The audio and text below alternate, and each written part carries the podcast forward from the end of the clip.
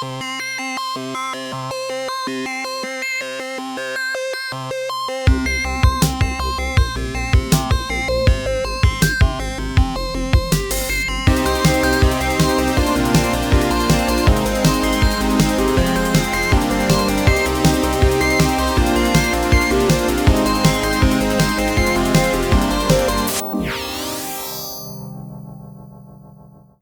und herzlich willkommen zu Multicast. Ich bin Laura.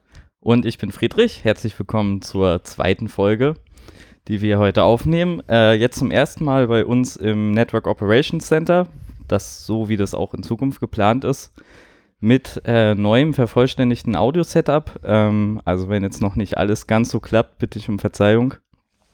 Hinweise sind immer gerne gesehen. Und auch neu, wir haben das erste Mal äh, und auch gleich zwei Gäste da, nämlich einmal den Felix und den Lukas. Wollt ihr euch selber vorstellen? Ja, also ich kann ja mal anfangen. Hallo, ich bin Felix. Schon mal vielen Dank für die Einladung, Friedrich und Laura. genau, äh, ich bin schon eine ganze Weile bei der AG dabei und hauptsächlich für technisches Zeug mit da heute.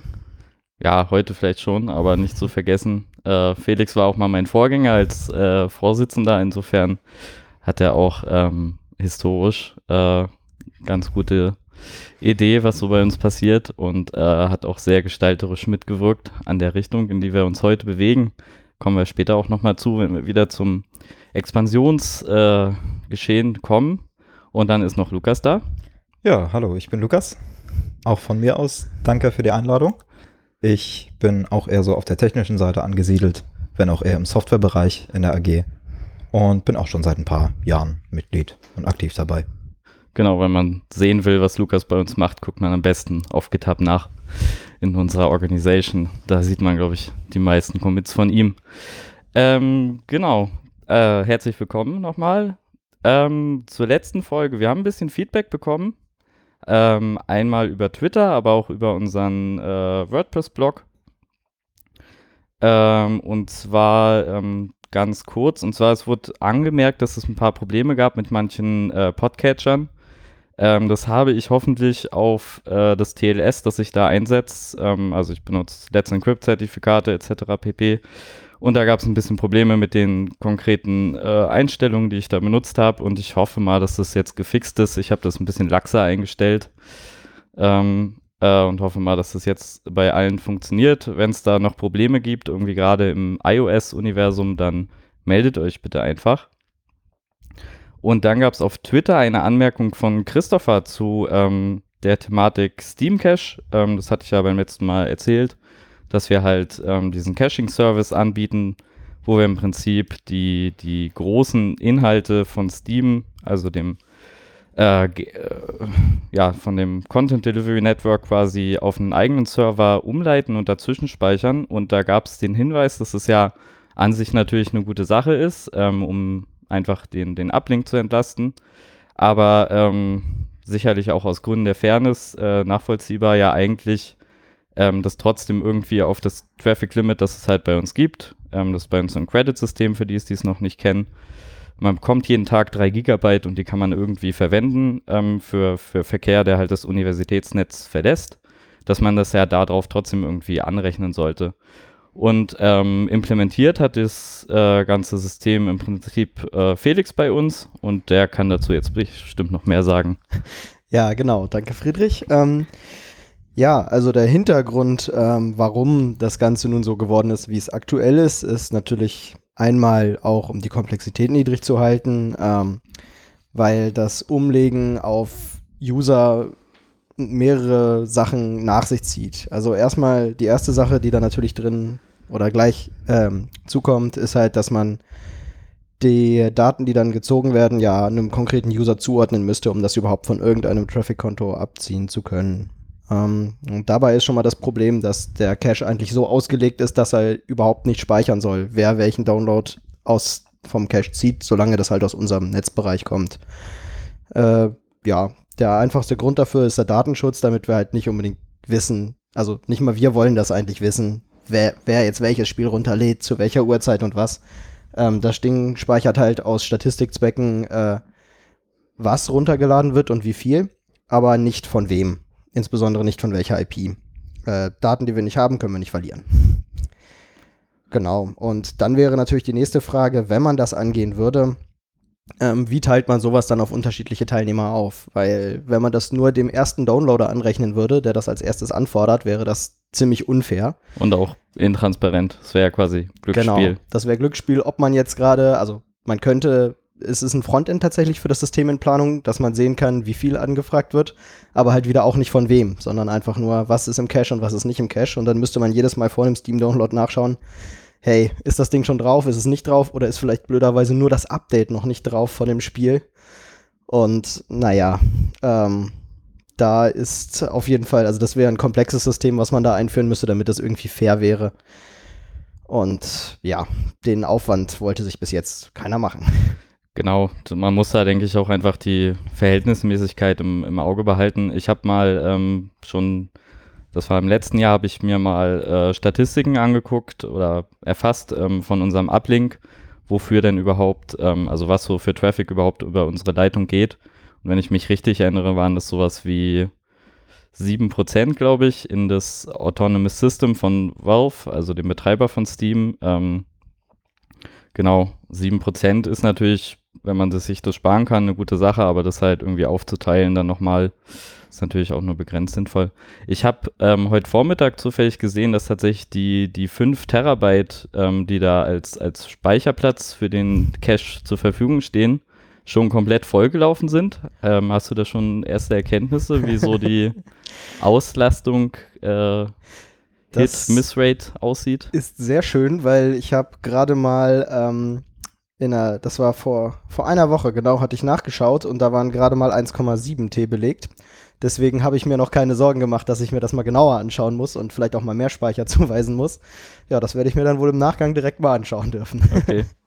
ja, ähm, auf jeden Fall. Ich sehe auch schon seitdem, ähm, also wir haben das ja, ach, ich weiß gar nicht mehr, war es schon letztes Jahr, dass wir es jetzt auch im, auf unserer Website tatsächlich den Button angeschalten haben, dass man sich's anklicken kann. Ich glaube, das ist, ähm, genau, das ist irgendwie im Zuge des Jahreswechsels irgendwann Mhm. ist es passiert, dass jemand das mal gebaut hat.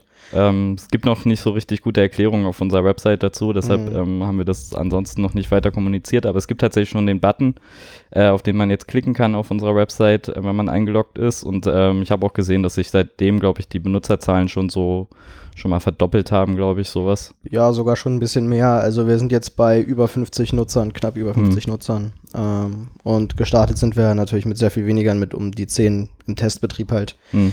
Ähm, ja, es ist halt auch noch nicht offiziell angekündigt, weil ich auch noch nach der Stabilität des Systems schauen wollte, weil wenn man das halt aktiviert und es funktioniert dann nicht. Naja, da bin ich jetzt mal gespannt, wenn das jetzt tatsächlich so schnell vollgelaufen ist, kann ich da auch gleich mal nachschauen, ob das System denn noch funktioniert, wenn der Speicher vollgelaufen ist. Ja, das ist natürlich. Man muss natürlich auch auf der anderen Seite mit anwerfen, A, es ist ein Button, der vorher nicht da war und vielleicht Mhm. wird er auch manchmal gedrückt, einfach um zu gucken, was passiert. Das Und auf jeden Fall. B gibt es bei uns Mails natürlich auch gelesen. noch, auch, auch für nicht äh, offiziell angekündigte Services teilweise auch Mundpropaganda. Ich meine, wir leben ja auch zu einem großen Teil in Wohnheimen und geben halt den Leuten den Tipp, hey, hier, guck mal, der Button. Äh, und das wurde, glaube ich, am Anfang auch gemacht, einfach nur um zu gucken, ob das denn jetzt auch so alles funktioniert, wie gewünscht. Und vielleicht hat sich das ja verbreitet, man weiß es nicht. Ja, wenn nicht, dann verbreitet sich es auf jeden Fall jetzt gerade. Ja, das auf jeden Fall, wenn die Leute dann davon hören. Das geht ja meistens doch ganz schnell bei den Studenten. Genau, ähm, ja, das war, war so ein bisschen was, was dazu mit dem äh, Cache-Thematik dranbleibt. Ich glaube, das ist auch eine ganz interessante Sache. Also wenn es dann da mal das Frontend gibt und wir erste Zahlen haben, können wir bestimmt auch gerne nochmal drauf zurückkommen. Na klar, gerne.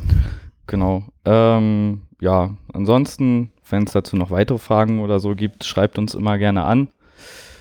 Ähm, es gibt jetzt auch, apropos, äh, wir haben jetzt auch einen eigenen äh, Twitter-Account zum Beispiel, an den ihr euch dann direkt anwenden äh, wenden könnt. Ich wollte das so ein bisschen trennen, damit ich äh, unsere offiziellen Kanäle nicht, ähm, nicht allzu sehr strapaziere Gut zu wissen.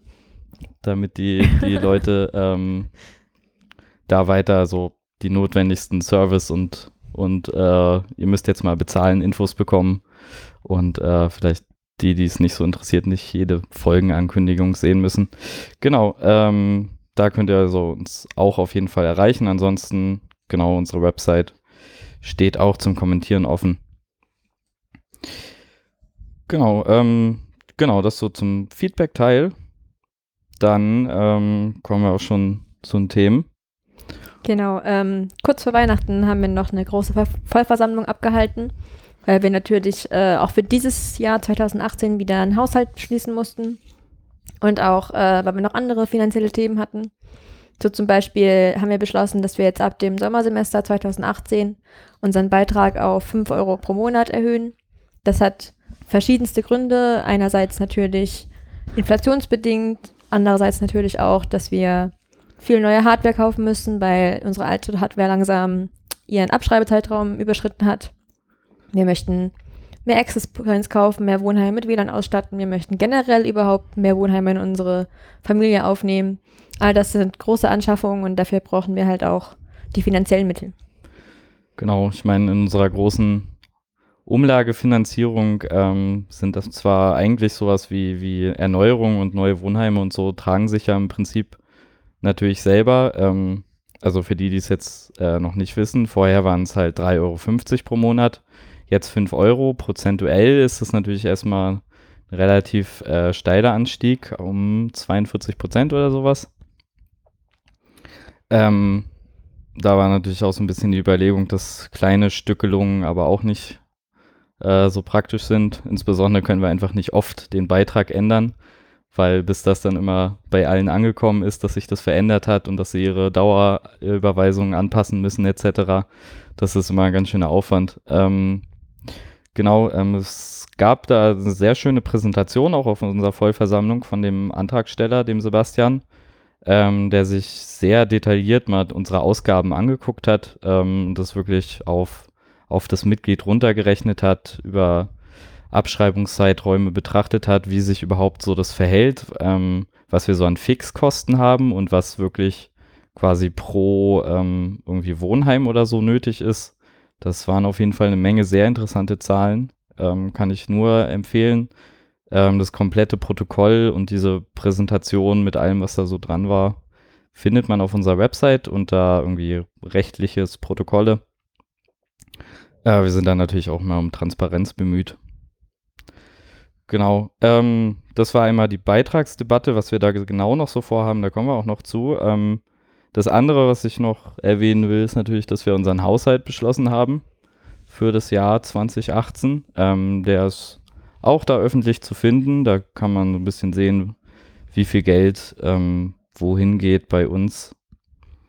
Ähm, ja, das ist vielleicht für die, für unsere Mitglieder sicherlich auch noch direkt interessant, für den Rest der Welt vielleicht nicht so. Ähm, aber ist auch immer eine wichtige Sache. Ich bin sehr froh, dass wir dieses Jahr es geschafft haben, im Dezember unseren Haushalt zu beschließen und nicht erst im, im laufenden Jahr, weil dann, ähm, da hatten wir letztes Jahr auch unseren eigenen, äh, unseren kleinen Studentennetz-Shutdown, ähm, so wie die Amerikaner gerade. Äh, da hatten wir dann zwei Wochen im Januar, wo, wo kein Geld rausgehen konnte. Äh, das ist immer ein bisschen unangenehm. Dann sitzt man so da und hofft, dass in der Zeit nichts kaputt geht oder so, was äh, Notanschaffung notwendig machen könnte. Aber ja, hoffen wir mal, dass wir das weiter so schaffen. Wir haben aus unseren Fehlern gelernt und man sieht auch ähm, in dem Finanzplan auf der Website ungefähr auch mal zu den meisten Budgets noch eine kleine Erklärung, was die denn genau bedeuten, weil vielleicht manches ein bisschen kryptisch sein könnte. Genau. Ähm, ja, das ist nicht allzu ähm, feingliedrig, damit wir einfach flexibel bleiben. Aber es gibt ähm, da genauere Zahlen und Auflistungen auch in den, in den Anhängen zum Protokoll, ähm, was sich jedes unserer Teams so dabei gedacht hat und wo das Geld im Zweifelsfall äh, hingeht und wie es priorisiert wird. Ähm, ich denke, da sind wir auf jeden Fall einen guten Schritt vorwärts gekommen, dass, äh, dass wir uns da viele Gedanken im Vornherein machen. Ja, also zum Beschluss des Haushalts und der Beitragsänderung auch nochmal, unsere Vollversammlungen sind öffentlich, also da kann jeder tatsächlich dazukommen. Äh, wenn ihr jetzt gerade in den Protokollen irgendwie noch was findet, da hätte ich vielleicht auch gerne noch was zugesagt oder so. Es wird auch dieses Jahr wieder eine geben. Da könnt ihr euch dann auch sehr gerne mit eintra äh, beitragen, also was beitragen, weil wir freuen uns natürlich auch immer, wenn wir da äh, halt Mitglieder auch von der Basis halt dabei haben, Genau. die vielleicht nicht aktiv immer nur mitgestalten, sondern auch mal den äh, Anschlussteilnehmer äh, Standpunkt mit einbringen. Genau. Spätestens, Manchmal, spätestens im, im April ist die nächste äh, Vollversammlung.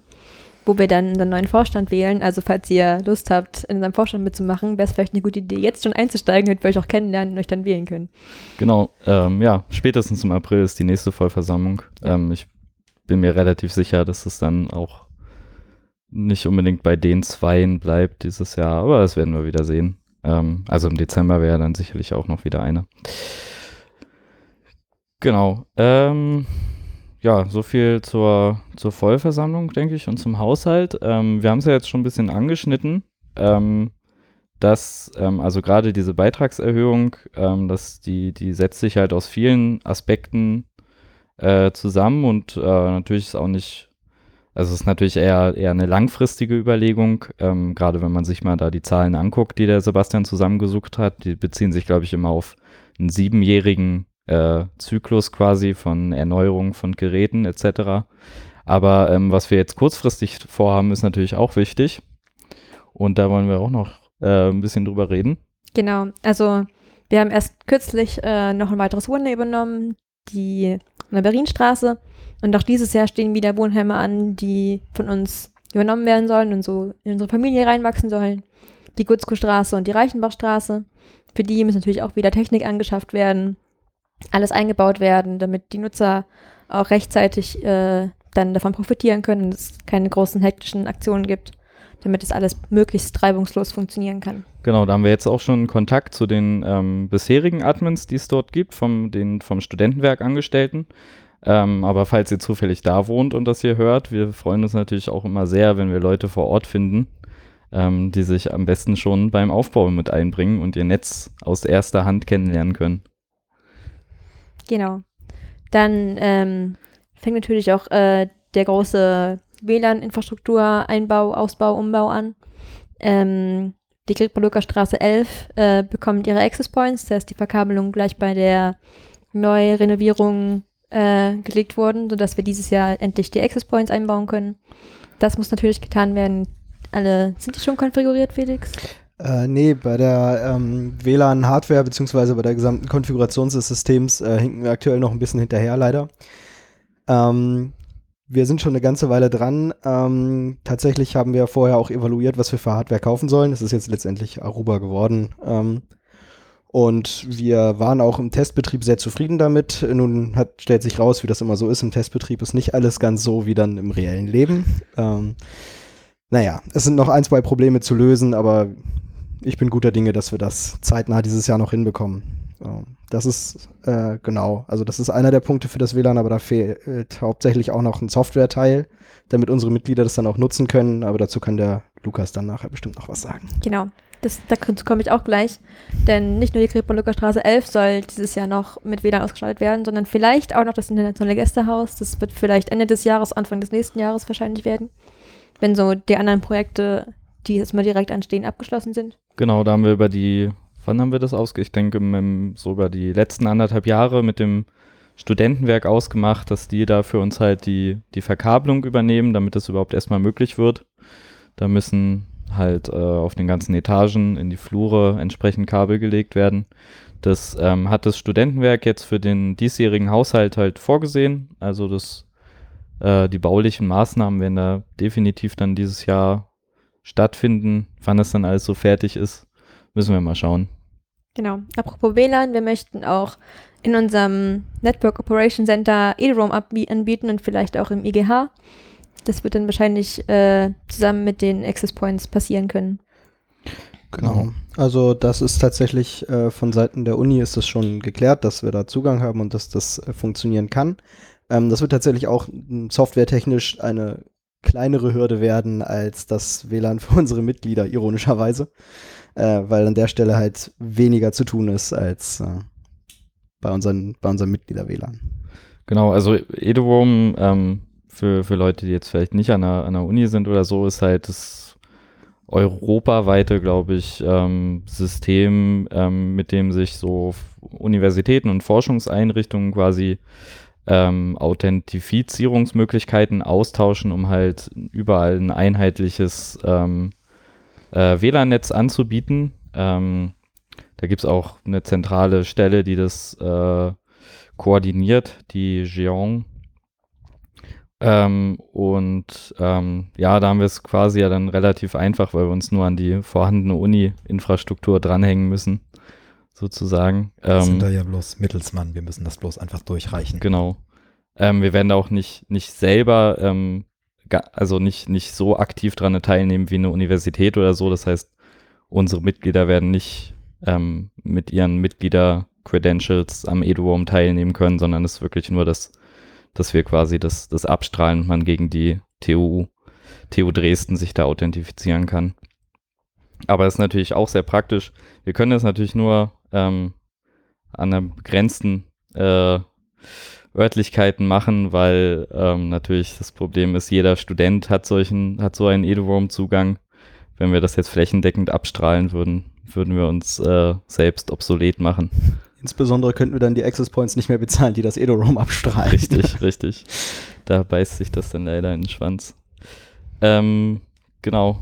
Was ja auch so ein bisschen da reinfällt, ist natürlich, ähm, was, was äh, ich hoffe, dass, ähm, was ich so ein bisschen im Blick habe, was ich hoffe, dass dann auch kommt, dass wir anfangen können in den ersten Studentenclubs ähm, in Dresden. In Dresden gibt es ja noch eine sehr aktive Studentenclub-Szene. Ich glaube sogar die größte Deutschlands.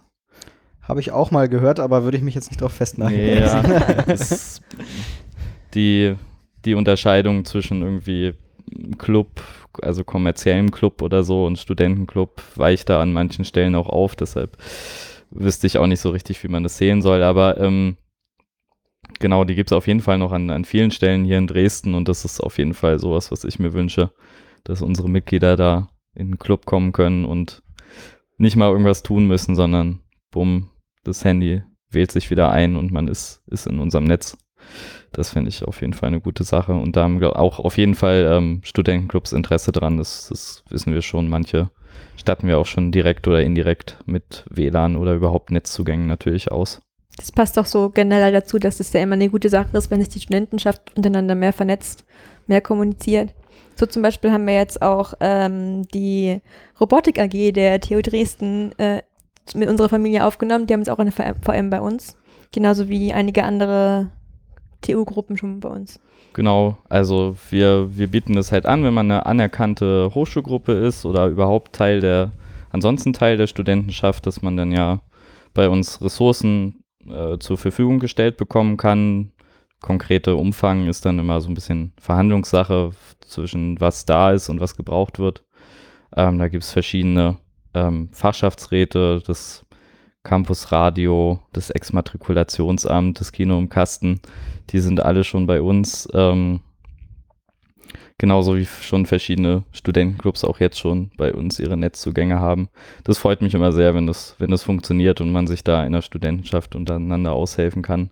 Kostet ja auch sonst immer alles Geld und wenn es bei uns ohnehin schon da ist, die, die Ressourcen, kann man die ja geschickt ausnutzen.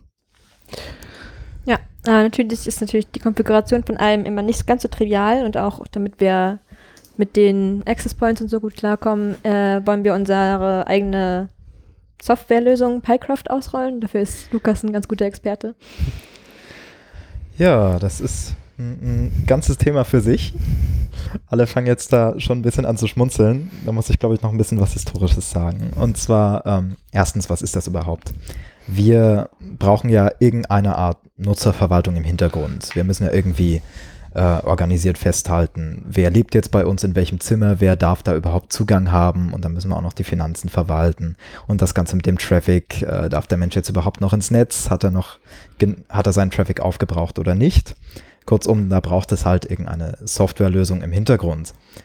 Ähm, nun hat man sich 2011 Gedanken dazu gemacht, ich glaube noch früher, und wollte mal die archaische Lösung an einem der Standorte, das war damals die Sektion Wundstraße, als wir noch aufgeteilt waren, ähm, wollte das Ganze mal neu aufrollen. Da wurde halt noch so eine alte Software, die mal 1995 in Java programmiert wurde, ähm, also uralt ist, wollte man da nochmal komplett neu machen.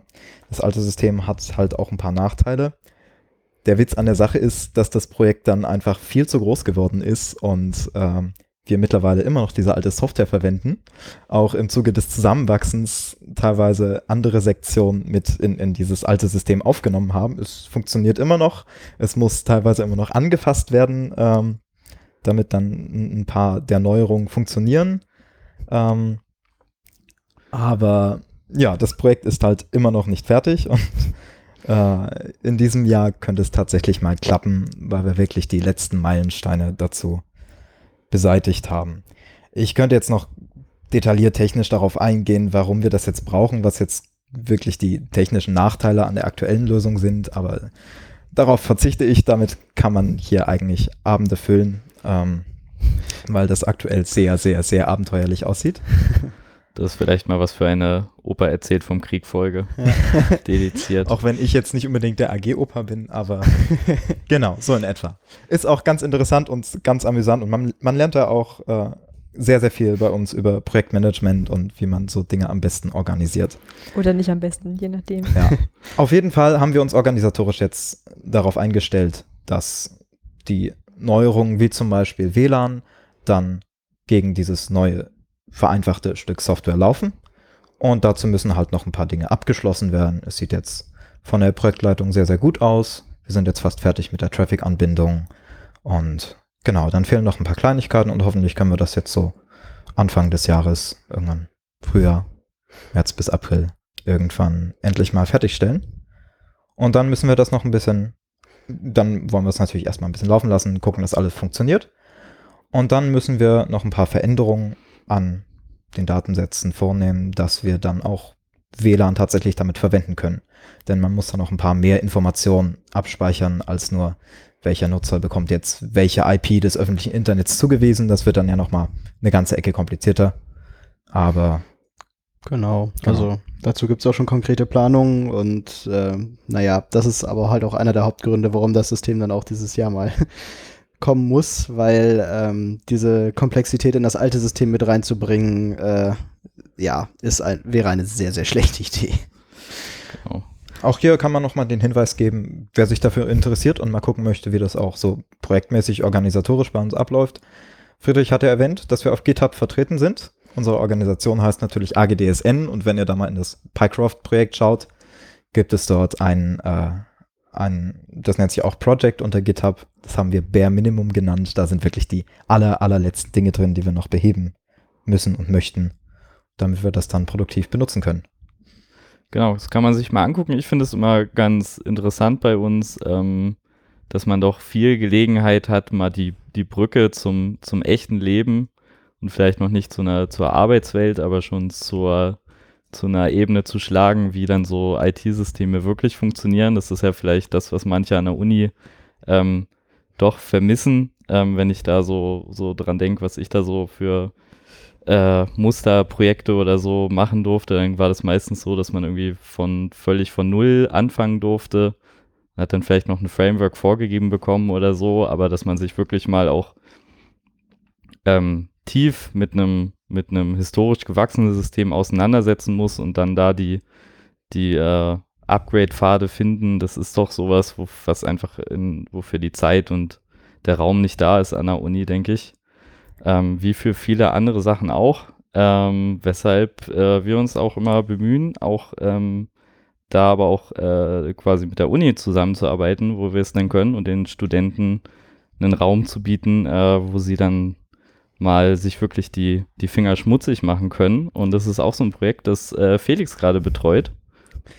Genau, ja. Ähm, und zwar werden, wird die AG beziehungsweise äh, ja, genau, also die AG äh, Räumlichkeiten dieses Jahr stellen, um im Rahmen der Rechnernetzpraxis Vorlesung an der TU Dresden äh, eine Praxisübung durchzuführen.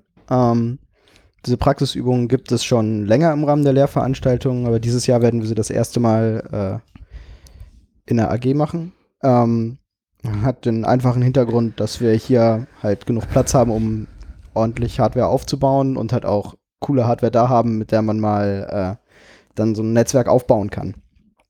Mhm. Ja, ähm, die Veranstaltung ist äh, eine weiterführende Veranstaltung an der TU, um die es geht, ähm, kann man im Bachelor Informatik oder Master Informatik gut einbringen. Genau. Mm, Und da werden wir halt unter anderem ein paar von unseren äh, Routern dann zur Verfügung stellen, die wir auch jetzt im produktiven Einsatz haben. Ähm, ein paar andere Geräte noch und da wird man dann die Gelegenheit haben, halt auch mal äh, mit Glasfaser zum Beispiel zu arbeiten, was jetzt an der Uni sonst im Studium nicht direkt vorgesehen ist. Genau, das passiert mit in Kooperation mit einem mit einem Lehrstuhl direkt. Genau, ähm, das ist direkt als Lehrstuhlprojekt, beziehungsweise äh, ich bin da als SHK dann tätig äh, für, für die Durchführung der Übung. Ähm, genau, wir, mh, also da gibt's dann halt einen vorgefertigten Netzplan auch und äh, halt die, die Idee ist dann halt Schritt für Schritt dann halt ein größeres Netzwerk aufzubauen. Hm. Genau. Ähm, das im Prinzip als, als Uni-Veranstaltung ähm, steht das natürlich an sich erstmal, ist es natürlich für, für die Studierenden der Informatik gedacht. Ähm, es wird aber zum Beispiel auch eine Veranstaltung geben, die wir quasi dann, wo wir das Ganze für uns intern gleich auch nochmal äh, äh, abzweigen, sozusagen, wenn man es schon einmal ausgearbeitet hat, wo wir es auch einfach ähm, direkt unseren Mitgliedern anbieten, ähm, daran teilzunehmen. Ist, denke ich, auch äh, eine ganz interessante Sache.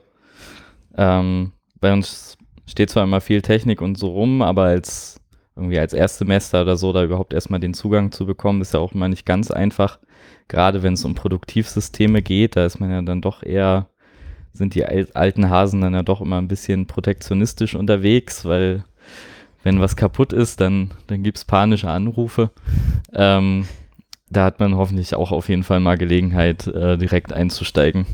Genau, also dass man wirklich, also äh, bei uns, äh, wir sind ja alle äh, Studenten und äh, von daher sieht es halt so aus, dass man dann ja bei uns, also irgendwer muss ja auch dann die ganzen Produktivsysteme warten und betreiben, wie der Friedrich gerade meinte. Das sind aber halt eher wirklich die äh, älteren Generationen natürlich, weil äh, das den meisten Studenten nicht so gut gefällt, wenn äh, direkt auf ihrem Router vielleicht mal jemand was ausprobiert und dann ist das Netz weg. Ja. Da kriegen wir viele böse E-Mails, natürlich zu Recht. Und deswegen ist das halt eine sehr gute Gelegenheit, dann nochmal das Ganze auch von Grund auf auszuprobieren einfach. Ähm, genau, dass wir das intern auch anbieten. Also die Rechnernetzpraxisveranstaltung ist wie gesagt ja eher eine tiefergehende Veranstaltung auch schon im weiteren Bereich des Studiums. Ähm, wenn wir das intern anbieten, werden wir natürlich auch äh, in kleineren Schritten anfangen und vielleicht auch nochmal uns die Grundlagen anschauen. Das wird je nach Interesse dann sein. Da werden wir intern eine Umfrage machen. Ähm, ja, aber dazu äh, könnt ihr uns auch gerne Feedback geben, wenn da Interesse besteht, dass wir das äh, auch weiter anbieten für passive Mitglieder oder allgemein für Interessierte. Ähm, lässt sich da bestimmt was machen. Auf jeden Fall. Ja, apropos äh, Wartung und äh, Produktivsysteme. Ähm, jetzt Anfang Januar ähm, gab es ja, äh, ging es mal wieder rund in der, in der IT-Sicherheitswelt. Ähm, ein, ein Gespenst ging um, Spectre und, und Meltdown, ähm, die großen Sicherheitslücken, von denen der ein oder andere, glaube ich, denke ich, sicher schon gehört hat. Ich glaube, es war ja sogar in der, in der Tagesschau, ähm, wurde darüber berichtet. Ähm, ich will da gar nicht ähm, groß auf die, die technischen Details nochmal eingehen, aber ähm, ich würde äh, einfach mal ein bisschen was erzählen, wie wir ähm, dann auch mit solchen Problemen umgehen. Also ähm, vielleicht, um das nochmal ganz kurz zusammenzufassen, für die, die noch gar nicht davon gehört haben, äh, haltet mich bitte auf, falls ich, falls ich Unfug erzähle. Ähm, bei den Sicherheitslücken geht es im Kern darum, dass, ähm, dass unprivilegierte Pro Programme ähm, im, durch bestimmte Tricksereien auf CPU-Ebene ähm, in der Lage sind, ähm, Speicherbereiche auszulesen, die nicht für sie bestimmt sind. Entweder von anderen Programmen oder sogar vom Betriebssystem.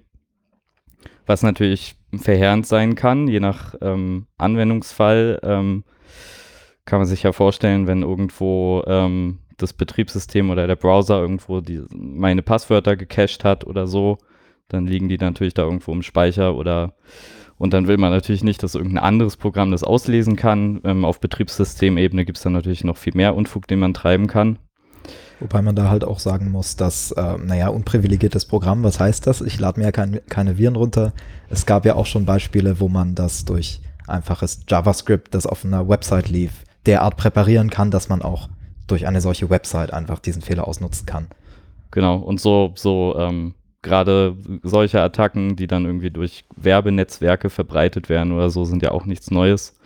Deshalb ähm, ist das auch durchaus was, was einen als End-User betreffen kann. Ähm, auf dem Gerät des einzelnen Mitglieds können wir natürlich nicht so viel machen. Ähm, wo betrifft uns das dann eher? Wir betreiben halt eine Virtualisierungsinfrastruktur. Das heißt, wir haben im Prinzip ähm, zumindest für die moderneren Teile unserer Infrastruktur nur noch äh, drei große Server, auf der dann ähm, alles in virtuellen Maschinen läuft. Ähm, auf den drei Servern laufen, glaube ich, insgesamt sowas wie 60 VMs aktuell oder 70. Ähm, da teilen sich also jede Menge verschiedene Systeme ähm, diesen, diesen Platz und ähm, natürlich ist auch gerade Virtualisierung so ein, so ein Gebiet, wo sowas dann, was viel Angriffsfläche bietet, ähm, weshalb ich da auch äh, relativ hinterher war. Dann gibt es noch so ein paar äh, historische Projekte, die ähm, die äh, Webspace äh, zur Verfügung stellen, wo dann natürlich die Leute auch ihren eigenen PHP-Code oder so ausführen können. Ähm, sowas bietet dann natürlich auch Angriffsfläche. Auf unserer Virtualisierungsinfrastruktur, aber wie vorhin ja schon erzählt, ähm, haben halt auch Dritte ihre ähm, VMs. Ähm, ich will natürlich niemandem irgendwas unterstellen, aber ähm, das ist natürlich dann für uns natürlich auch von besonderem Interesse, dass wir unsere Kerndienste dagegen entsprechend äh, abtrennen können. Ähm, und dementsprechend haben wir uns das natürlich äh, dann auch damit beschäftigt, haben ein kurzes, äh, ich will jetzt nicht Krisensitzung eingerufen, aber haben uns auf jeden Fall mal zusammengesetzt, ähm, sind durchgegangen, ähm, was, was so alles zu tun ist, welche, welche Patches denn schon zur Verfügung stehen ähm, wir setzen halt verschiedene Betriebssysteme ein. Da musste man natürlich auch immer im Detail gucken, auch je nachdem, in welcher Version man die da hat. Ähm, zum Beispiel bei, bei Debian, was wir sehr viel einsetzen, hat es relativ lange gedauert, bis ähm, für manche Versionen Patches da waren. Ähm, genau, haben wir uns zusammengesetzt, das angeguckt, was zu tun ist. Ähm, wir setzen auch äh, CentOS-Systeme ein, das heißt, ähm, da kriegt man ja quasi aus der Red Hat-Welt zum Glück ja meistens sehr schnell Patches für sowas. Ähm, damit haben wir dann zum Beispiel auch sehr schnell unsere Virtualisierungsinfrastruktur entsprechend abgesichert. Ähm, das war natürlich äh, an der Stelle besonders wichtig. Genau, das sind halt auch immer solche so Themen, an denen man dann immer dranbleiben muss. Ähm, wir, wir bemühen uns natürlich äh, immer das Möglichste zu tun, auch wenn wir alles äh, Freiwillige sind. Ähm, ja, witzigerweise, ähm, bei einem, einem dieser Updates äh, habe ich dann auch noch ein bisschen Chaos Monkey gespielt. Äh, ich habe schon überlegt, ob du das jetzt noch erzählst. Doch, doch, man, man muss ja auch. Äh, Chaos Monkey? Ja, Bin ich äh, gespannt der, der Begriff, ähm, also ich kenne den Begriff daher, ich glaube, das ist ein System, das Netflix entwickelt hat tatsächlich. Also die haben eine Software tatsächlich, die so heißt, glaube ich. Und die Idee dahinter ist einfach, wenn man halt so ein ähm, irgendwie, äh, also die, die Idee dahinter ist, äh, das kennt man auch vielleicht von, von Backups. Man sagt ja also auch gerne über Backups, ähm, man, man weiß von Backups erst, wenn sie, ob sie funktionieren, wenn man sie mal gebraucht hat. Ähm, und so ähnlich ist es halt, wenn man so redundante Systeme aufbaut. Also eigentlich ist die Idee unter so einem ganzen Virtualisierungscluster, dass der halt, ähm, dass wir den Ausfall, also der ist auch, er streckt sich auch über physikalisch über zwei ähm, äh, Standorte. Standorte. Und die Idee dahinter ist eigentlich, dass, dass wir einen Standort komplett verlieren können, ohne dass ähm, unsere Kerndienste betroffen sind.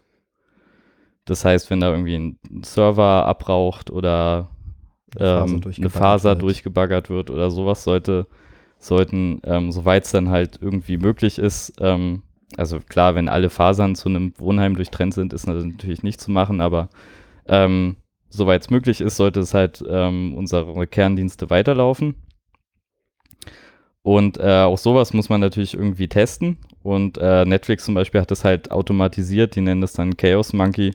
Und das ist einfach ein, ein Programm, was halt wa wahllos aus dem Produktivsystem halt, äh, äh, halt einen Server einfach rauswirft und Okay. guckt, ob's äh, es, es hat ja alles zu funktionieren. Wir haben das ja so gebaut, also kann dabei ja nichts passieren. So, das ist so die Idee. Ja, und ich habe mich äh, ein bisschen, ich bin ein bisschen mausgerutscht beim dem einen Upgrade äh, des einen Servers und dann ist der ähm, leider im, im Live-System rebootet. Ähm, ja, ich, ähm, das ist dann schon ganz interessant, wenn einem sowas mal passiert. Mir sind ein paar, ähm, paar Sachen aufgefallen, wo wir besser werden können. Vielleicht Zum mal für Beispiel- den Kontext. Äh, du, du hast jetzt quasi eine physische KISS rebootet. Genau, also ein- Was ich hing hab- da so alles dran? Ich habe ja dahinter? erzählt, dass wir halt, also unser Kernsystem sind quasi nur noch drei physische Server und auf dem lauf den laufen insgesamt so 70 ähm, Maschinen. Also doch schon eine ganze Menge. Genau, ähm, wobei da auch schon Redundanzen bei sind. Also zum Beispiel halt für, also wie gesagt, für die, für die wichtigen Sachen, ähm, die sind eigentlich immer mindestens doppelt vorhanden. Manche Sachen sogar dreifach. Ähm, genau, also das zählt da jetzt schon mit rein. Ähm, ich habe halt einen dieser drei äh, physischen Server ähm, mal so eben vom Netz genommen. Und ähm, ja, was war da so drauf? Ähm, zum Beispiel, was ein bisschen unglücklich war, war, dass ähm, unsere, unsere beiden Authentif ähm, also für unsere internen Dienste gibt es eine andere Authentifizierungsinfrastruktur als so für das für die Netzanschlüsse und ich habe leider leider waren, wa- waren also wer, die die interne Authentifizierung, die ist schon redundant, aber leider liefen beide redundanten Instanzen auf demselben physischen Host, dem, den ich äh, abgeschossen habe. Das war zum Beispiel so ein bisschen doof. Ähm, ich hatte zum Glück das, äh, das, das Fallback-Passwort ähm, dafür da, sodass das ja kein Problem war. Ich konnte die wieder anschalten. Ähm, aber das ist zum Beispiel sowas, was man natürlich, ähm, wo wir ein bisschen unsere Abläufe verbessern können. Sowas sollte natürlich nicht passieren, dass die beiden Instanzen auf demselben Host laufen. Aber sowas merkt man dann halt immer erst, wenn es soweit ist. Genau, mit solchen, mit solchen Sachen ähm, setzen wir uns natürlich auch auseinander. Also IT-Sicherheit und ähm, Zuverlässigkeit. Ähm, man, man darf da auch nicht immer zu technokratiegläubig sein. Vieles sind, hängt dann halt auch doch auch am Menschen und dass man irgendwie Prozesse hat, dass klar ist, welche Informationen wo vorhanden sind. Äh, ich habe dann nämlich zum Beispiel festgestellt, dass es äh, aktuell keine definitive Liste gibt von was muss an sein und was muss nicht unbedingt an sein oder so. Äh, musste dann durch geschicktes äh, Raten habe ich dann alle Dienste wiederhergestellt, aber das ist zum Beispiel auch optimierbar. Ja, ja, solche Sachen halt. Aber bei dem, bei der konkreten Situation ist halt auch die Sache, dass das Problem wirklich nicht einfach zu lösen ist. Da gibt es halt verschiedene Mechanismen, die man fahren kann. Das hängt sehr, sehr stark davon ab, welcher Dienst jetzt wie mit Redundanz umgeht und äh, was unsere Virtualisierungsumgebung uns da jetzt für Möglichkeiten gibt, die Dienste noch in einer speziellen Art und Weise am Leben zu erhalten. Genau, also da muss man halt immer gucken, denk, also ich, ich finde, man muss halt immer gucken, was, was lässt sich irgendwie durch Technologie lösen. Und für manche Sachen gibt es auch keine, gerade, also gerade bei uns, wo man halt auch mal gucken muss, wir können halt nicht hunderte Mannstunden oder so in, in bestimmte Lösungen investieren. Ähm, und dann muss man vielleicht auch einfach gucken, wo man einfach über, über Prozesse oder so, manchmal tut es halt auch schon irgendwie eine Liste im Wiki oder so, äh, die Sachen lösen kann. Genau, aber ähm, Auf jeden Fall sehr, sehr interessante Fragestellung. ja, Wen das ein bisschen interessiert, dem kann ich nur empfehlen, mal hier bei einer Sitzung vorbeizugucken. Da haben wir schon mehrfach Abende damit gefüllt. Sehr Genau. interessantes Thema. Da gibt es auch wirklich reichlich Stolpersteine. Ähm, genau. Ähm, Apropos Stolperstein. ähm, erst vor einer Woche oder so, am 11.11., ja, hatten wir sogar ein, na, also ein quasi Netzausfall, also jetzt nicht richtig Ausfall, aber es war halt sehr, sehr belastet, das Netz. Kam nicht viel durch. Was ist da passiert? Ähm, genau, also das war am 11.01. Ähm, so gegen 23 Uhr abends oder sowas. Und zwar gab es mal wieder ähm, eine, eine Denial of Service-Attacke. Zumindest würde ich so in, interpretieren, nach allem, was ich weiß.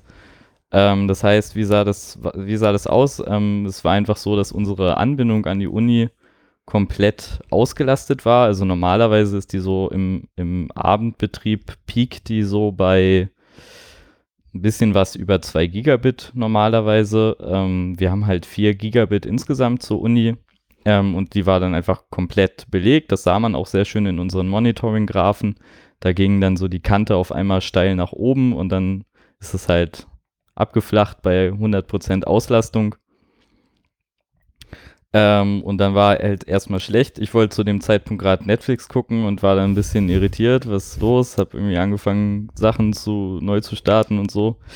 Ähm, weil das Problem ist halt einfach, ähm, wenn, wenn so eine Leitung auf 100% Auslastung ist, dann denkt man sich ja vielleicht erstmal so, also es wird ja gerne, werden ja Internetleitungen oder sowas gerne auch mit irgendwie Wasserleitungen oder so verglichen. Ähm, aber es hinkt halt an vielen Stellen dann doch, weil das Problem ist einfach, ähm, Datenverbindungen äh, vertragen es einfach nicht gut, wenn sie, wenn sie durch eine Leitung müssen, die zu 100% ausgelastet sind. Das führt dann nämlich immer zu, zu ähm, Paketverlusten und die Algorithmen, die so versuchen rauszubekommen, ähm, wie viel man denn überhaupt versenden kann über eine Leitung, die mögen das überhaupt nicht, wenn es zu Paketverlust kommt. Die denken dann halt, okay, ich, ich belaste die Leitung zu sehr, ich nehme meine Leistung zurück und die nehmen dann ihre Verbindungsgeschwindigkeit immer weiter zurück, weil dem Angreifer ist das natürlich egal, der macht einfach weiter, Da so dass dann irgendwann einfach gar nichts mehr funktioniert. Da Hm? fällt mir übrigens eine sehr witzige Anekdote ein, die ich äh, danach vielleicht noch einwerfen kann. Okay. Ähm, ja, und ähm, wir hatten aber Glück, das hat sich dann so nach einer halben Stunde wieder gegeben. Ähm, dank unserer Traffic-Zählung ist es immer relativ leicht rauszubekommen, äh, wohin das denn so ging. Ähm, da, da wird es halt dokumentiert. Also normalerweise zeichnen wir halt überhaupt keine Verbindungsdaten auf, irgendwie wer wann online war oder so, außer halt ähm, der Traffic-Zählung. Ähm, genau, und da, da findet man das dann immer ganz raus, gut raus. Und es hat sich ähm, mal wieder gezeigt. Ähm, wir hatten auch letztes Jahr, glaube ich, ein, zwei Vorfälle der Art. Ähm, es, meistens handelt es sich um Leute, die irgendwie äh, irgendwelche Online-Games gespielt haben und sich da anscheinend unbeliebt gemacht haben. Ähm, und anscheinend sind solche Angriffe tatsächlich so billig inzwischen, dass ähm, dann tatsächlich Leute da einfach aus, aus, weiß ich nicht, Rachegelüsten oder was auch immer, ähm, solche, solche Angriffe dann mal eben sich, sich buchen. Ich kann das überhaupt nicht glauben. Also ich kann mir das überhaupt nicht vorstellen, dass du irgendwie ein Spiel spielst und dann dein Gegner denkt, ey, du bist zu gut, ich bombardiere dich jetzt mit Bot Botnetzen. Was? Was ist denn das für ein Gedankengang? Also ich weiß jetzt nicht, ob das unfair ist, aber irgendwie stelle ich mir gerade in meinem inneren Auge so einen 13-jährigen Jungen vor. Ja, welcher 13-jährige ist- Junge hat den Zugang zu Botnetzen? Naja, mit ein bisschen, mit ein paar Bitcoin ist das halt schnell gemacht. welcher ne? 13-jährige Junge hat ein paar Bitcoin? Also, Ach, die Jugend von heute ist nicht das, was sie damals mal war. Ja, so genau, ähm, so genau nicht. rausfinden lässt sich das natürlich auch immer nicht. Ähm, allein schon, weil, weil natürlich das Problem ist, also wir können natürlich ähm, nicht ähm, die ganze Zeit irgendwie sämtlichen Traffic oder so mitschneiden. Deshalb ähm, zum Beispiel, also zum Beispiel könnte ich jetzt können, gar weil nicht wir es nicht können, sondern nicht können, weil wir es nicht wollen.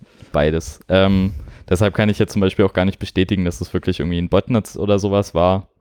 Ähm, vielleicht war es auch nur ein schiefgegangenes Experiment oder so, wer weiß. Aber ähm, ja, sowas passiert auch immer mal wieder. Ähm, da können wir dann tatsächlich sehr wenig bis gar nichts machen. Ich weiß noch, ich glaube, es war so vor anderthalb Jahren oder so. Da hatten wir das auch mal und das zog sich dann aber auch wirklich über, glaube ich, Ja. einen halben Tag oder einen Tag. Das war ein schwieriger Fall. Ähm, wir haben dann an der Stelle zum letzten Mittel gegriffen und haben halt die TU gebeten, äh, die betroffene IP-Adresse zu sperren, sodass der Traffic gar nicht mehr bis zu uns durchgekommen ist. Ähm, das ist natürlich eine temporäre Lösung für das Problem. Ähm, naja, halt nur, wenn der Traffic wirklich nur auf eine einzige Adresse geht. Wenn man das Ganze dann ein bisschen geschickter macht, dann hätte man das natürlich auch noch umgehen können. Zum Glück ist das damals nicht der Fall gewesen, dass das jemand äh, besser dann hingekriegt hat. Ich Wie denk- fix hat die TU da denn reagiert? Das wusste ich gar nicht, dass das jetzt so dann gelöst wurde. Normalerweise dauert das ja immer, wenn wir irgendwelche Anfragen haben zur TU. Wenn es. Notfälle sind, dann geht es doch relativ schnell. Okay, gut zu wissen. Genau. Also ich glaube, dass wir hatten irgendwie eine Nacht abgewartet und dann ähm, haben wir halt dann doch mal da. Aber die können natürlich, also die haben halt einfach nur den Vorteil, dass deren Leitung so viel dicker ist, dass denen das halt da egal sein kann. Ähm, Ja. Also mehr als Symptome bekämpfen kann man da halt auf unserem, auf unserem Maßstab leider selten. Ja, der TU war es damals tatsächlich gar nicht aufgefallen. Also sie hatten dann einen kleinen Peak festgestellt, als ich ihnen dann Bescheid gesagt hatte, aber Ja, Das ist, glaube ich, auch relativ schwierig, so einen TU-Uplink äh, voll zu bekommen. ja na, die So, kann man haben nachfragen, wie groß ist der? zweimal 50 Gigabit hat die Uni Ja. meines Wissens. ähm, ich bin mir nicht sicher, ob es schon zweimal 100 sind oder Es dieses Jahr werden sollen. Es soll auf jeden Fall werden, vielleicht ist es Aber auch halt schon. ein bisschen mehr als unsere vier, mit der wir dann beim Leberplatz rauskommen. Genau, ja. Das ist Aber- natürlich ein anderer Maßstab. Also ich meine, wir haben jetzt ja schon offensichtlich einen ziemlich, also im Vergleich zu einem privaten Haushalt zu Hause, relativ großen Uplink. Das heißt, zu Hause ist man einfach tot und weiß gar nicht warum und schießt sich auf seinen Internetprovider oder Ja, sicherlich. Also auch bei uns werden ja, das Miese ist natürlich bei uns, also gut, das geht auch jedem Telekom-Kunden oder so dann so. Bei uns ist dann natürlich auch ein ganzer Wohnheimsblock betroffen. Ähm, sonst wäre halt die ganze Straße oder was auch immer da an dem lokalen Anschluss hängt betroffen.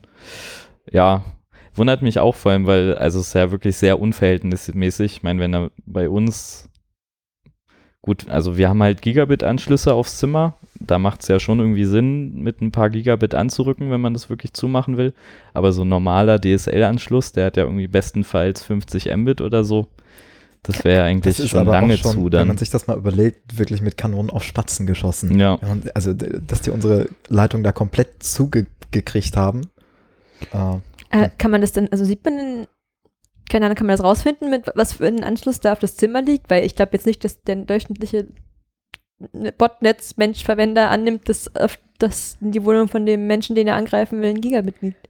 Ich kann mir nicht vorstellen, dass man, wenn man sich irgendwie so einen DOS-Angriff kauft, wovon wir ja jetzt ausgehen, dass man vorher noch Analysen fährt, wie dick denn jetzt der Anschluss ist. Also insbesondere, wenn es wirklich 13-jährige Kiddies sind, ähm, glaube ich nicht, dass man sich da viel Gedanken drüber macht, sondern äh, den günstigsten Tarif für Bitcoin klickt und äh, ja. Aber der günstigste Tarif wäre dann nicht so viel. ich glaube, ich, ich habe da einfach die, die pessimistische Ahnung, dass diese, also ich glaube, das war letztes Jahr auch eine Schlagzeile. Letztes Jahr wurde der erste, ich weiß nicht, waren es waren es nur oder? 100 Gigabit, aber es war auch, also es war wirklich eine abstrus große Zahl. Ja. Ähm, ich, ich fürchte einfach, dass, dass diese, diese Angriffsmengen so billig geworden sind durch, ich meine, letztes Jahr mit Mirai und so ging das ja auch rum, ähm, oder wurde nochmal ins Licht gerückt, wie viele angreifbare, ähm, äh, also ver, verbottbare Geräte es doch im, im Internet gibt. Ähm, Webcams und hast du nicht gesehen, die überall rumstehen. Das wird jetzt immer mehr mit IoT. Ich fürchte, da, da fallen die Preise einfach so weit, dass es, dass es nicht mehr sinnvoll ist, an der Stelle irgendwie genau zu gucken, wie viel man da jetzt losschickt, sondern da sagt man hier 10.000 Geräte, macht mal. Genau, also vielleicht auch nochmal zur Bevor, Erklärung. bevor wer der Kunde so- unzufrieden ist, macht man lieber ein bisschen mehr. Vielleicht nochmal so zur Erklärung, wer sich nicht so unbedingt damit auskennt. Das ist jetzt nicht so, dass es irgendwelche äh, Militärmächte gibt mit ganz, ganz großen, dicken Servern, die dann ihre Dienste verkaufen, sondern meistens sind das einfach irgendwelche, ich nenne es jetzt mal Netzwerke, die einfach Zugang zu irgendeiner Schadsoftware haben, die sich dann irgendwie verbreitet, meistens auf irgendwie weniger geschützten, weniger geupdateten Geräten, die dann einfach sich immer so zu einer Art Kommandozentrale verbinden und dann Befehle entgegennehmen. Und dann kann jemand auf so einer Zentrale, wenn er denn den Zugang dazu hat und vielleicht ein halbwegs großes Netzwerk mal aufgebaut hat, einfach sagen, so, okay, hier bitte diese Ziel-IP, macht mal. Und dann braucht er nicht unbedingt einfach bloß einen ganz dicken Server mit einer ganz dicken Leitung, sondern da reichen halt einfach Millionen Geräte aus, Kleingeräte teilweise auch, die dann von Mil Millionen Haushalten quer über das ganze Internet dann irgendwann an diesem einen Punkt zusammenkommen. Und da bündeln sich dann teilweise auch diese immensen Belastungen. Ja, Genau. wie Friedrich sagte, Internet of Things, wenn Genau, halt die Glühbirne und der, die Mikrowelle mitmacht, dann hat man halt schlechte Karten. Ja. Was es auch so schwierig macht zu bekämpfen, weil wenn, wenn die Datenströme aus der ganzen Welt kommen, dann lässt sich das nicht irgendwie gut rausfiltern, weil wenn ich Datenströme aus der ganzen Welt blocke, dann habe ich einfach kein Internet mehr. Wie und das ist auch so ein bisschen der Grund dafür, dass wenn Menschen das Wort IoT, Internet of Things sagen, äh, Leute, die eher so technisch affin sind, da ein bisschen naja, vorsichtiger sind. Das ist auf jeden Fall, es ist so ein, so ein, so, wie nennt man solche Kosten? Also das ist so ein bisschen, ja, äh, Kollateralschaden, der so ein bisschen übersehen wird manchmal bei diesen Debatten, glaube ich. Wie kann man denn als nur noch 15 Mensch verhindern, dass seine Glühbirne andere Leute attackiert? Updates machen oder gar nicht erst kaufen. Ich weiß es. Das kommt auf die Glühbirne an. Ja. Ist leider immer die schwierige Antwort, ja. Also auf jeden Fall immer auch für diese ganzen IoT-Geräte Software aktuell halten. Alexa, bitte update meine Glühbirne. Ja. Ich glaube, das Kommando funktioniert noch nicht, aber vielleicht kommt das auch noch alles. Ja. Ich meine, es ist ja auch ein, ein Riesenthema, ähm, was jetzt auf jeden Fall auch über unseren Scope hinausgeht, äh, Hm. ob irgendwie Hersteller dafür ähm, verantwortlich gemacht werden sollten, dass sie entsprechende Wartung und Pflege für ihre Geräte ähm, äh, anbieten. Aber ich muss sagen, aus, aus meiner Studentennetzerfahrung jetzt, wenn ich sehe, mit was für Geräten die Leute zu uns in die Sprechstunde kommen, ähm, ist das auch nicht wirklich eine Lösung, weil die Leute spielen halt die Updates im Zweifelsfall einfach nicht ein. Allein schon, weil sie gar nicht wissen, dass es sowas gibt. Kann ich auch nicht wirklich irgendwem zum Vorwurf machen. Ich meine, das ist zwar auch, ähm, also es ist nichts, was ich zu, eigentlich bereit bin zu akzeptieren, was ich irgendwie auch als unseren Bildungsauftrag sehe, dass so ein Plasterouter oder so, den man im Mediamarkt kauft, auch dass das auch das keine magische Box ist irgendwie, aus der das Internet rausfällt, ähm, sondern dass es auch einfach nur Software ist, aber das den Leuten zu vermitteln ist, äh, da liegt auf jeden Fall vor uns allen noch sehr viel Arbeit. Vielleicht könnte man ja genau zu dem Thema irgendwie, keine Ahnung, mal einen Workshop oder so initiieren. Vielleicht finden sich da ja. Da haben wir ist. auf jeden Fall äh, den, den Raum und die, die Kapazitäten, ja. Also wenn ihr Zuhörer sonst noch Ideen habt, wie man da gerne Awareness schaffen kann, dann immer raus damit. Ja. Genau. Ansonsten hoffen wir mal, dass sowas nicht allzu bald wieder funktioniert, äh, passiert. Aber genau, viel machen können wir da nicht. Äh, benehmt euch, auch im Internet. Hier nochmal der Appell. Beleidigt niemandes Mutter. Das ist auf jeden Fall immer eine gute Idee. So, und mal vielleicht zum Abschluss Genau. nochmal über den 34C3 reden. Ja, genau. Ähm, äh, exzellent zueinander sein, wo wir gerade dabei sind. Ähm, reden wir, ähm, genau, 34C3, der 34. Äh, Chaos Communication Congress, dieses Jahr in den Messehallen Leipzig und dem Kongresszentrum Leipzig. Äh, wir waren wieder vertreten. Ähm, achso, vielleicht nochmal drei Worte dazu. Also dieser ähm, dieser äh, Congress ist ähm, halt die jährliche Veranstaltung des äh, Chaos Computer Clubs.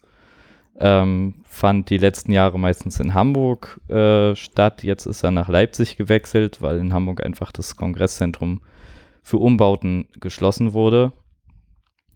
Ich glaube, dieses Jahr waren wir 14.000 Besucher, denke ich, sowas in dem Dreh. Ähm, ist also inzwischen eine wirklich große Veranstaltung, denke ich, auch ähm, in den Medien zunehmend gut abgedeckt, in den Tech-Medien natürlich umso mehr.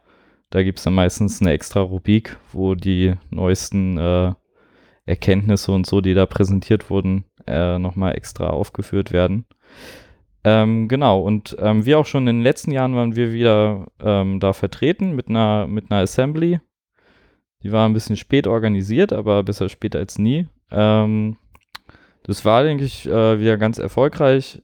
Ähm, wir hatten halt ein bisschen, bisschen Technik mitgebracht zum Spielen. Das ist immer so, was, was wir auch in den letzten Jahren gemacht haben. Dieses Jahr ein bisschen weniger. Ähm, einfach auch, dass man ein bisschen was vor Ort hat, was man den Leuten zeigen kann, worüber man ins Gespräch kommen kann. Ähm, genau, wir hatten da eine, eine Assembly in der ähm, Open Infrastructure ähm, na, ich will es jetzt schon Village nennen, ich weiß, Cluster oder so haben die es, glaube ich, genannt, ähm, in der in der Halle mit den ganzen, ähm, ja, mit den ganzen Assemblies, also wo die Leute mit ihren Projekten sich irgendwie ähm, präsentieren können und auch sonst viel, dieses Jahr sehr viel aufgebaut und, und gezeigt wurde. Ähm, nebenan von uns waren dann auch gleich wieder die Kollegen aus, aus München und Stuttgart, die waren auch vertreten. Ähm, und ganz viel Freifunk und so um uns rum. Das fand ich auf jeden Fall eine, eine, eine gute Sache, ein gutes Konzept. Bin mal gespannt, was da so die nächsten Jahre noch geht. Ja, ähm, Anscheinend ist aber auch noch was verloren gegangen, habe ich gehört. Eine ja, ach ne, das wollte ich mir jetzt eigentlich zum Schluss aufheben. Ähm, das wollte war, ich jetzt hier nicht, wenn du noch andere Sachen möchte, sagen möchtest, tu dir keinen Zwang an. na, ich war ja nicht der Einzige, der da war. Stimmt, Felix? Hast du noch schöne Ich Erinnerungen? finde, du hast das schon sehr schön zusammengefasst. Okay. Ja, also ich finde den Erfahrungsaustausch gerade mit anderen Netzen oder mit anderen Leuten, die halt auch Netzwerktechnologie dann betreiben an der Stelle immer sehr, sehr förderlich. Also natürlich, ich habe mich mit vielen Leuten wieder unterhalten, die ähnliche Software einsetzen oder die gleiche Software sogar teilweise einsetzen und es hilft natürlich immer dann mal darüber nochmal zu reden. Vielleicht hat man irgendwas übersehen, vielleicht kann man was noch besser machen. Gibt es da dann nicht auch Vorträge oder so von coolen Menschen? Äh, natürlich, also das ist ja, also natürlich auch ganz, ganz große Sache. Ähm, die, die vier Vortragstracks, die es immer gibt, mit ähm, tausend interessanten Sachen. Äh, ich muss leider, ich habe es dieses Jahr allerdings zu sehr wenig geschafft, ähm, weshalb ich jetzt auch schlecht irgendwie wirklich eine Best-of-Empfehlung oder so geben kann.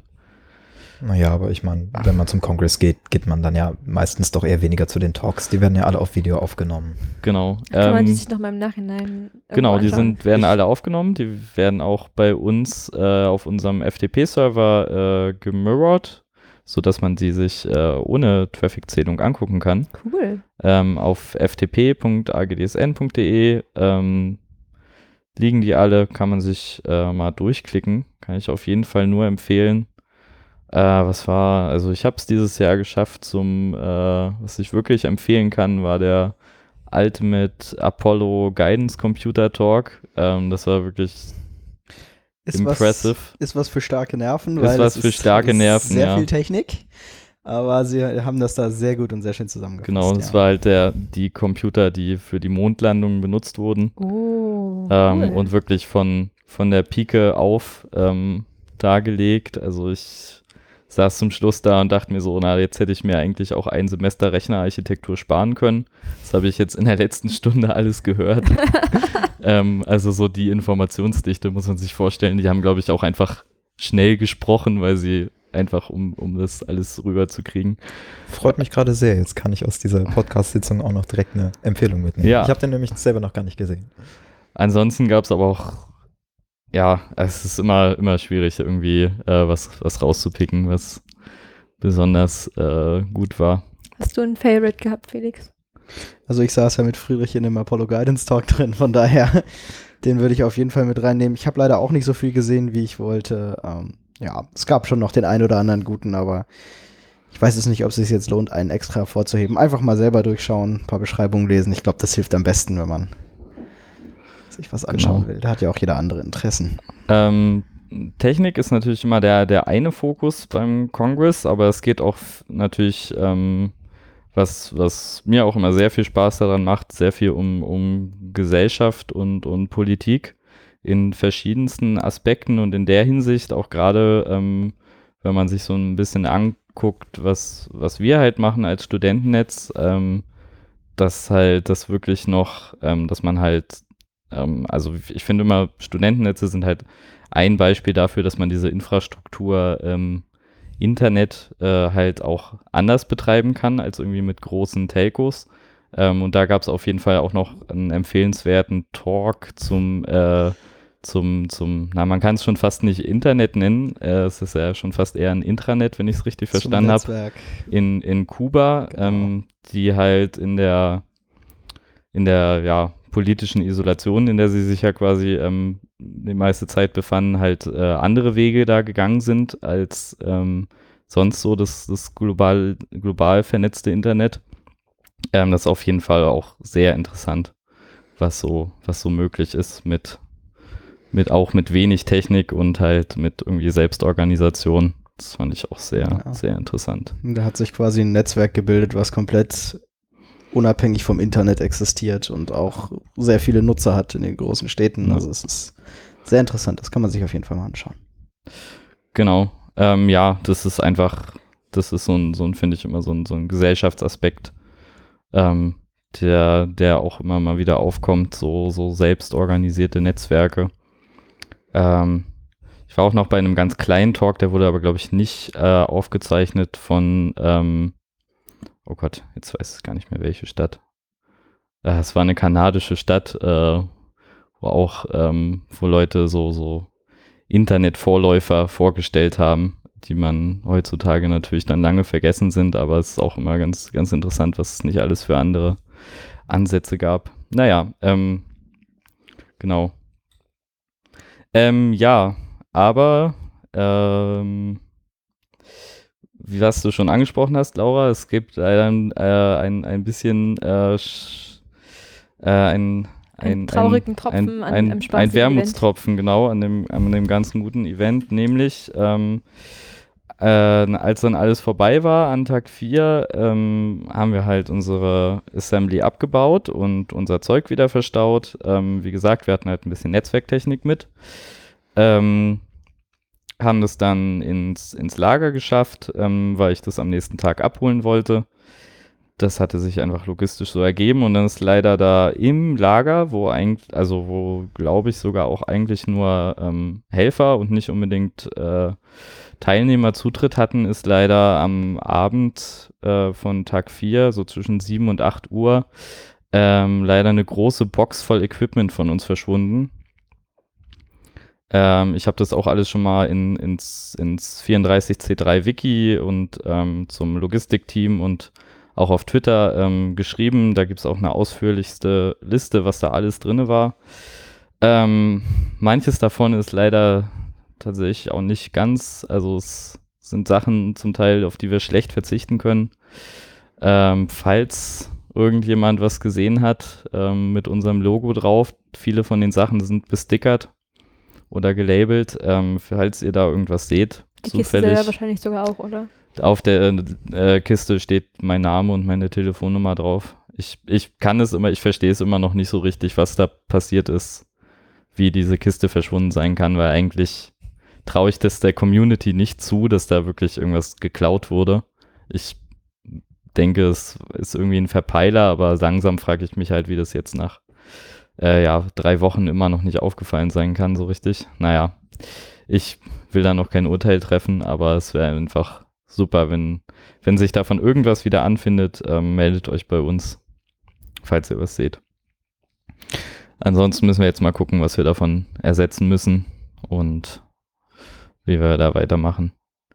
Ja, das war ein bisschen ärgerlich, ähm, aber mal schauen. Ist noch nicht gegessen, hoffe ich. Na gut, dann haben wir, glaube ich, das meiste, was wir heute erzählen wollten, hinter uns gebracht. Äh, Ja. Wie immer freuen wir uns natürlich über ganz viel Feedback.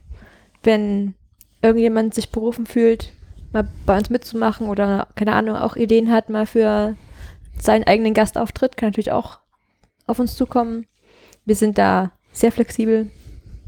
Einfach Bescheid sagen und den nächsten kriegt er vielleicht wieder so in einem Monat wahrscheinlich, vielleicht nach der Prüfungszeit.